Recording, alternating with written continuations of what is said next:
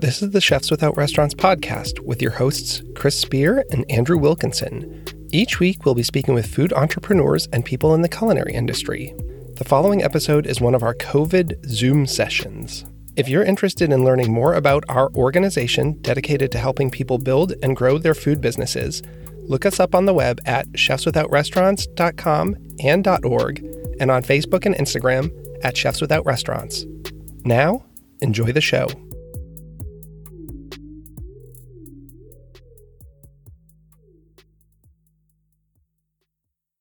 This is episode 32 of the Chefs Without Restaurants podcast. On this episode, we have Chef Terrence Tomlin. He was the executive chef at Restaurant Hawthorne in Washington, D.C. In November 2017, he suffered two strokes while working at the restaurant, leaving the right side of his body paralyzed. He's been able to regain much of his strength, though he has not regained full use of his right side. Since then, he's gone on to compete in Baltimore's Mason Dixon Master Chef Tournament and won the seafood competition at the Maryland Foodie Fest. Terrence currently lives and works in Chesapeake, Virginia, and does both private and public dinners under the name Terrence Tomlin, powered by Dinner with the Hortons. Thanks to this week's sponsors, Tyler Wright, Little Fig Bake Shop in Baltimore, Maryland, and Cafe Bueno in Frederick, Maryland. And no hard sell here, but if you want to support the show, our Venmo name is C H E F S W O R E S T O S. If you enjoy the show, have ever received a job through one of our referrals, have been a guest, been given complimentary Chefs Without Restaurant swag, or simply want to help, it would be much appreciated. Feel free to let us know if you have any questions. Thanks for listening and have a great week. Hey everyone, this is Chris with the Chefs Without Restaurants podcast. And today I have with me Terrence Tomlin on. Terrence, thanks so much for coming on the show. Oh, you're welcome. Thank you for having me. So I always kind of like to let my guests introduce themselves. So why don't you tell everyone a little bit about yourself, who you are, what you're doing, and um, you know where you where are you cooking now, and how do you get into cooking? I've been cooking since 1989. I'm the former executive chef of Hawthorne and um, a few other restaurants. I had two strokes that paralyzed my right side, but now I'm on the way back, and I've just been doing uh, keeping fine dining alive doing fine dining dinners down here in Chesapeake, Virginia. You threw out a lot there uh, all at once. You jumped right into, you got paralyzed, huh? Yeah, the stroke. You know, the mm. stroke. I had the stroke 11 26 17 on a Sunday at Hawthorne. So it's been a, a long, hard journey, but I cook all the food with um, still making plates with one hand. And um, down here in Chesapeake, Norfolk and Virginia Beach is going pretty good. People are really latching on to what I do. What are you doing down there? Do you have your own business? Uh, well, yeah, I do have my own business down here. I'm I'm called it's uh I don't go by chef anymore.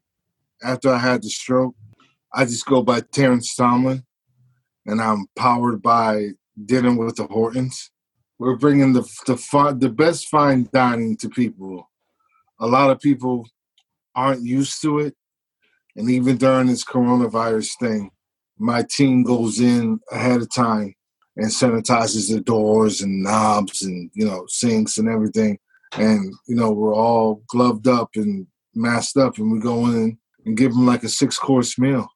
But we're not giving them a six course meal, it's just plain stuff. I'm giving them Australian Wagyu with like a blackberry port wine demi. I'm giving them wild Hawaiian Opa you know, with with uh, pea tendril and corn risotto. I pride myself on, on, on having access to things that people can't get. And after the stroke, I got deeper into the molecular gastronomy. So, Foods in Season, that's in Seattle, I think. I've been friends with them for a long time. They have mountain rose apples that only come out like in October, and they're expensive. But what I did was I, I saved them. I saved them. I like I froze like a few of them and made like a a Mountain Rose apple fluid gel to put over venison that's butchered locally. You know, there's a lot of stuff down here in Virginia. And it's funny because the local people, I made a white sweet potato mousseline. They were like, "What's a white sweet potato?"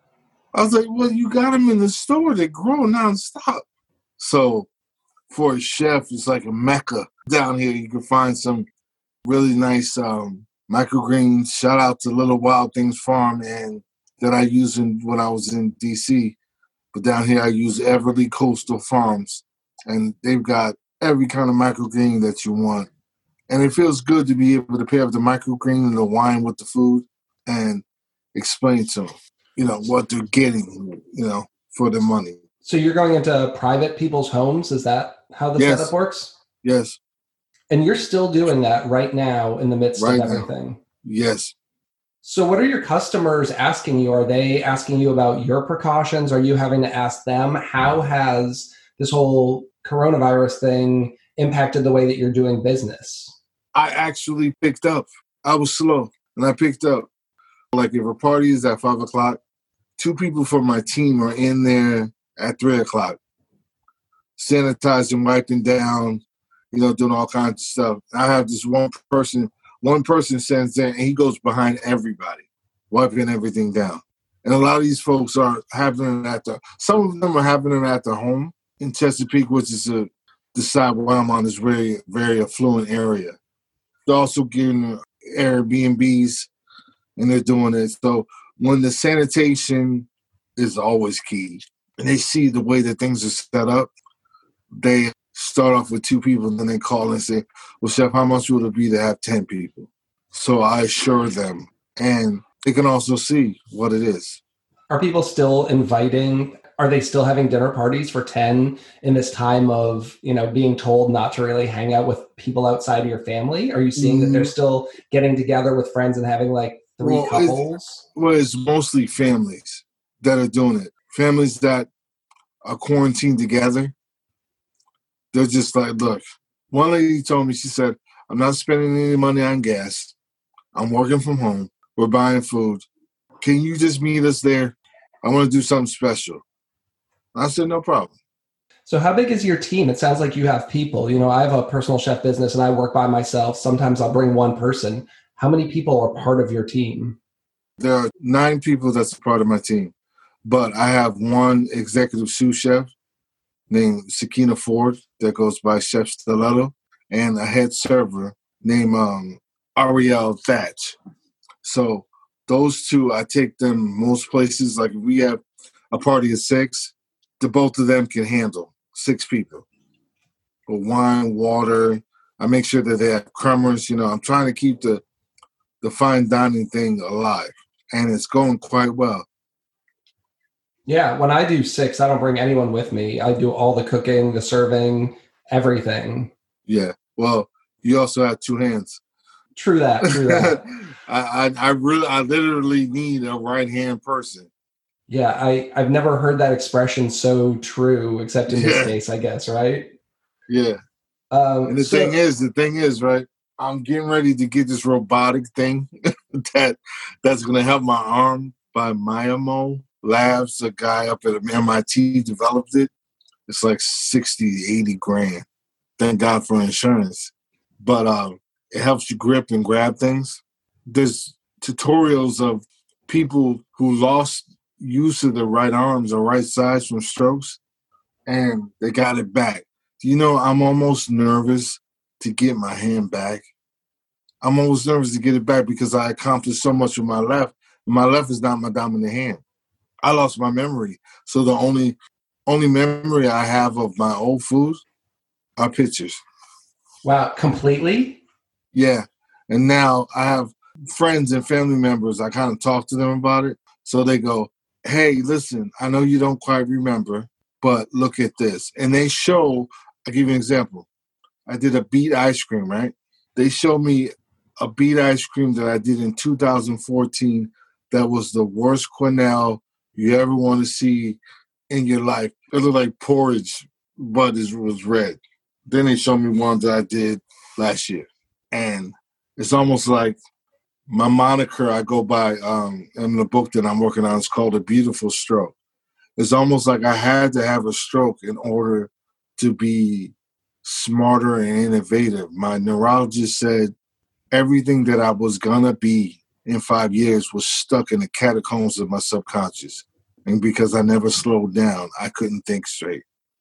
That's very deep. And you know, it's tough to say it, but I feel almost the same with this COVID thing. You wouldn't wish it for anything, right? But I think yeah. a lot of people are prioritizing important things, right? Like we're spending time with our family, you're getting back to cooking because there's nothing yeah. else to do, you're connecting with nature and going for walks. I mean, it's obviously horrible, but I do think there is some potential good things that can come out of this. And I'm hoping when we get on the other side of this, maybe we're all going to be nicer people. You know, people seem to be genuinely helping each other get yeah. by, survive. Um, so looking on the bright side. So I guess similarly, this maybe unlocked something in you that you needed. It sucks yeah. that you need to have a stroke to to get there. Yeah, but you know what though? As you read my story, I was I was a I was abandoned in a wheelchair. And I thought I would never be able to do it again. I got up and I started teaching myself how to walk. And I fell like 45 times, but I kept getting back up. If I never had the stroke, I would have never. I won the Maryland Foodie Fest, the seafood competition, with one hand. I mean, I went down there at um in Aberdeen. My friend Carrie the Cannibal on Facebook. She drove to Aberdeen to bring me some micro celery. And when I got out there, I was so intimidated. I had no chef coat. And there was like, there was about 150 chefs, and they were just doing their thing. You know, they had, the wind was blowing, and people got whole salmon. They got pizza ovens out there. And I was like, all I did, I had my sous chef, Justin Holloman at the time. I wound up doing scallops. But my sous chef took the corn off the cob and we juiced the corn and mixed that with the mango and smoked salt. Tossed it with some al dente uh, orzo, folded the micro celery into it, and put some of the best scallops that DC had to offer on top of that. And we won. I could not believe it. Was that your first big cooking thing after you came back? Like, was that the first competition you did, or anything yes. like that? Yes, yes. Because after after the stroke, I was still being in a wheelchair, but I would try. I was like doing videos, like you know, trying to tell chefs to take care of yourself. Don't smoke so many cigarettes. Don't smoke so much weed. Don't don't drink so much. Don't get stressed out. My sous chef at Hawthorne, uh, Delonte Wiseman, his mom, rest in peace, she passed away. So I was on the line by myself because I didn't have any other cooks. Because me and him, he and I, we were able to knock out everything. Just he and I, but come on now, you know he's he's my sous chef, he's my friend too. Well, I look like saying when you come back to work, I didn't say anything. But then that one fatal Sunday, when he did come back, after a week, I've been working like a maniac all week it just happened, and I'll never be the same. So was this a stress or lifestyle induced stroke? Is that what oh, led to it? Yeah, it was stress. I wasn't. I was never been like a big drinker, you know, but it was it was the stress. It was the nicotine. I haven't had a cigarette since the day I had the stroke. Sounds like a wake up call for sure. Yeah, and you know what? It helped me mend a lot of relationships. Like I, if you see the couple posts I put out in the past couple days. Naturally, Chef Cat from um, Just Call Me Chef. We were good friends and, and on the team together. You know, we wanted Mason Dixon together. I haven't talked to her in two years, and she was one of the judges. I mean, she was the presenter at the Maryland Food Fest, you know, and just bad temperament and pride and things like that. When I was laying up in the hospital, I was mad at a lot of people because I felt like I love I loved them and you guys didn't come to see me. So I would just hold on to that grudge. But then lately I just been like, look, I apologize. Whether they were wrong or I was wrong, I'm like, but I feel wrong for not addressing the issue, the any issues that I had to just stop talking. And that, and that's it.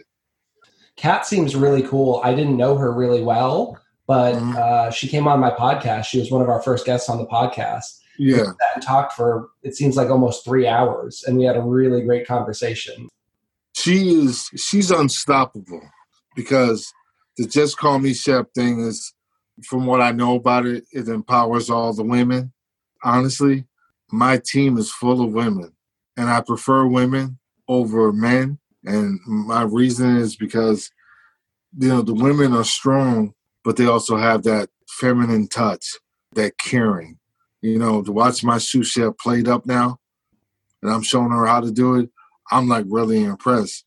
And Kat made fried green tomatoes that day that were made with so much love, like somebody's mom, and you could tell she has children. You know, she makes fried green tomatoes. She made it with so much love, and she actually made a peach butter that went on top of this creme brulee French toast that we did. I just really remorseful and sorry for the things that I've said or done. You know, all you can do is just be sorry and move on, whether people accept your apology or not. I know that I'm good in my heart. I didn't realize that you had done the Mason Dixon Master Chef tournament and you did 2000 yeah. you did 2017 the same year that I competed, the last year that I competed. Um, uh, I wasn't as skilled or as fortunate as you. We got bumped out in the first round, but uh, it was a great experience. It was really cool to see that you had competed the same year as I did. I competed the year before and got bumped out the first time. it happens. We, yeah. we had a really great battle. We were battle bacon and we killed two of the three courses, got super high scores. And then just one of the courses, it came down to we had a dish that had some kind of green. It was either kale or Swiss chard. And I don't know, I guess one grain of dirt or grit or something didn't come out of it. And we had a judge that just hammered us on it and took like 75% of the points away because he got one piece of sand, you know, and it way swung, you know, the scoring in the opposite direction. And we mm. just lost the competition. But, you know, things happen. And it's it's the same as a customer, right? Like any given day, any given customer, you could put out a hundred awesome meals and then serve mm. one customer raw chicken. Like it happens and it sucks. And you have to always be on point. So yeah, competition cooking is something totally new. Yeah, and, you know, something different. It's like my old executive sous chef um, Justin Holloman. This guy's like an encyclopedia. Like you know, I have stuff in my head and I can say stuff, and he'll come up with it. And he goes hard in the kitchen. A couple times he was going so hard. I remember he was going to put something in the blender, and I put my hand over the under the blender. I was like, no, no, no, no, not yet, not yet, because he just so much wants to get the job done. He has a company called Palette, and you know he he's doing well. So you know, here I was, Chef Cat and Chef Justin, and there's me. So like we were a powerhouse going in. We, we were like the underdog, you know, we got people rooting for us, you know. And we went in and we made it happen. Yeah, did we we lost the second round, but we won that first one. And that that was uh pretty incredible. It's tough. It was a good experience. I did it twice. Uh, I don't know that I would do it again. Yeah, I really enjoyed that you know what? The people that were coming up down on the bracket, they're from former restaurants that I worked at. That you know, I had beef with the owner or whatever with them. Boy, I wanted to. We were watching people get eliminated. I was like, I can't wait to go up against you. Like I want to show your show the people that you're working for that I'll get you. Yeah, but in hindsight, 2020, I don't think that's like the way you should look at it. So, what was your time frame on recovery? You had your stroke in 2017. How long did it take for you to start getting back to cooking in a professional sense? It took about eight months because I didn't know what happened to me. I didn't know where I was. I didn't know. I some people I couldn't recognize. Things I couldn't remember. What happens? Everybody's stroke is different. My brain was like like a traffic jam and all my thoughts were trying to get to one exit. And I couldn't process things fast enough. I couldn't talk too good. When I had the stroke, I fell and knocked out five of my teeth on this side. So my my voice sounded funny. You know, I used to do a lot of staring. And I did a lot of crying. I did a lot of crying because everybody didn't know that I had a stroke. And there would be a client that would say, send me a picture and say, wow, we really had a good time this night. Can you make this for us again? And I didn't remember. And I was like, I tried so hard to figure things out. and you know it just didn't work out. But 2019 will be the year that I don't never forget. Start off in January. I was left. My ex-wife left me in a wheelchair. Won the Maryland Foodie Fest. Went with um Earl Grey, Earl the Pearl, and Justin Holloman. We flew to Dallas, Texas. We were in the um in the, in the World Food Championship. It had some Opa sent up from Hawaii and made like a mole and uh, the molecular gastronomy thing wasn't too good. They didn't they weren't feeling my chipotle foam. molecular gastronomy is what killed us the first year in the uh, Mason Dixon tournament. I had a partner, and he knew that I did it, and he insisted on doing a coconut water foam, and it didn't work the way we had hoped. And we really got gigged for doing that. Yeah, and I think we we got bumped out of the first round because we tried to make a coconut water foam, and it kind of fell flat. Look, I tried. Look, Lexington, I tried it. But Modern Pastry, I think that's the name of the company, they make the best stuff. Modernist Pantry? Yes, Modernist Pantry. They got this this Varifoam and ice cream um, uh, stabilizer, the agar agar, everything. My ice cream, because like at every dinner we serve, I have an ice cream company called Tomlin's. It's a seasonal sweet earth treat and yeah, my man uh, Marty Durham, honestly, from Grow Room Productions. It's our company, and it's ice cream like corn. And when I serve it or at a dinner party, it's corn and fagua, you know, corn ice cream. There's beet sorbet, beet and strawberry. I do the beets so that I can um it keeps my blood pressure down. Celery and pineapple sorbet to go with chicken wings, and you know, purple carrot purple carrot and coconut ice cream. You know, it's hard to get it out there. So I just kind of like so just to ship it is like a big deal. You've got a lot going on. Oh yeah. Any yeah. big new things besides the private dinners and ice cream? No, the only big new thing is that um, I was asked by Chef Claudia from Switzerland to uh, be in a Paul um, Paul Bocuse uh, Bocuse d'Or, and we were supposed to go to Estonia, and um, you know this coronavirus thing just shut it down.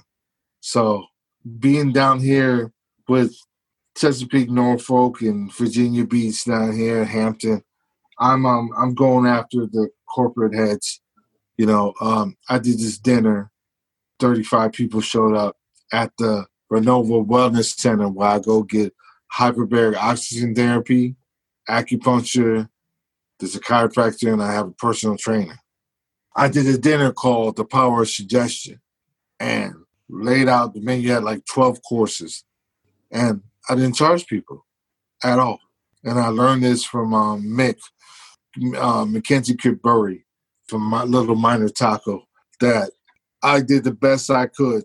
And the people were sitting there and they were eating and they were just like they're getting this fine dining on a bam on a five inch um, bamboo plate. And when it was over, I talked to them all and I said, Well, thank you very much for coming. Please pay us whatever you feel this meal is worth. And boy, did they pay. Because it was the power suggestion. We got your email. Do you want to be invited to the next one? So you're gonna. And I love to like look at them, look through the room after I said that, and people were like conversating, like, you know, do you have, you know, Venmo, Cash App, this and that. And they really took care of me. I was able to take care of my team, the Hortons, and um, have something for myself. So it feels good to be able to earn again. Because let me tell you, you find out who your friends and your family is when you have nothing. And in general, it's rough out there. I mean, a lot of people in the personal chef private dining space I think thought they were going to be better off than they are, myself included. Yeah. I thought I was going to have more business, but I think uh-huh. in general people are very skeptical still about bringing people in, and I'm mm-hmm. very concerned about going into people's homes. My in-laws live with me; they're both immunocompromised. You know, every time I leave the house, I have to worry about catching something and coming back and potentially killing them. So for me, right. it's deciding is it worth it? I mean, obviously, it's not worth it if you're going to potentially kill someone, but what's what's the risk factor involved there? And for me, you know, I'm just pretty much sitting at home now on week three without working. I want to throw some of the quick fire questions your way. We've modified it a little bit uh, based on kind of the way things are going right now. So. I think everyone kind of had an idea they were going to be quarantined for a couple weeks. What were some of the mm-hmm. things that you rushed off to the store to get to make sure you had on hand personally at your house to continue to cook at home? I know you're still getting food for customers, but what are some things that you have, wish you had, or think people should have gotten? The biggest thing you got to do is make big comfort food dishes and eat off of them for a couple days.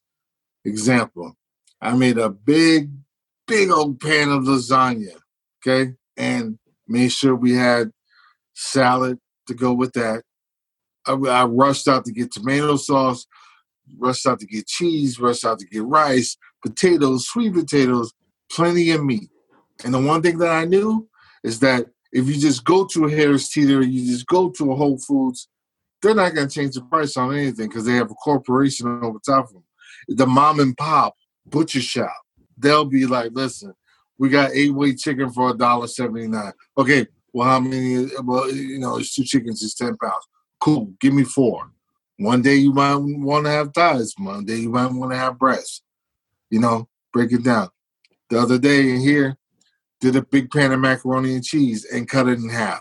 Had the macaroni and cheese aside, but then on the third day, like I had it in the freezer, took it and added ground beef and tomato sauce to it and some mozzarella cheese. I rushed to go get a grinder, a meat grinder. I ordered one from Fingerhut. So we were able to take the beef and whatever and run it through the grinder and make our own burgers instead of buying ground beef. Even did it with the salmon. make salmon burgers. Very nice. That yeah. sounds awesome. Like your home, everybody's home should turn into a big cafeteria. You just got to act like you're feeding all the kids or something like that. I come from corporate food service where I was cooking. I mean, we were serving thousand a thousand meals a day, so I got very used to that. But it's been so overwhelming. I talked to a lot of friends. You know, we have six people in our house, and we're not used to cooking three meals a day for six people. You know, the kids are usually at school. My in laws yeah. eat on their own, and now it just seems like all day we're just cooking and doing dishes. I worked at the Ritz Carlton in Pentagon City for five years. And when my chef, Matthew Morrison, left to go to Dubai, I was still in the restaurant and I didn't get along with the chef de cuisine. So I asked to be demoted.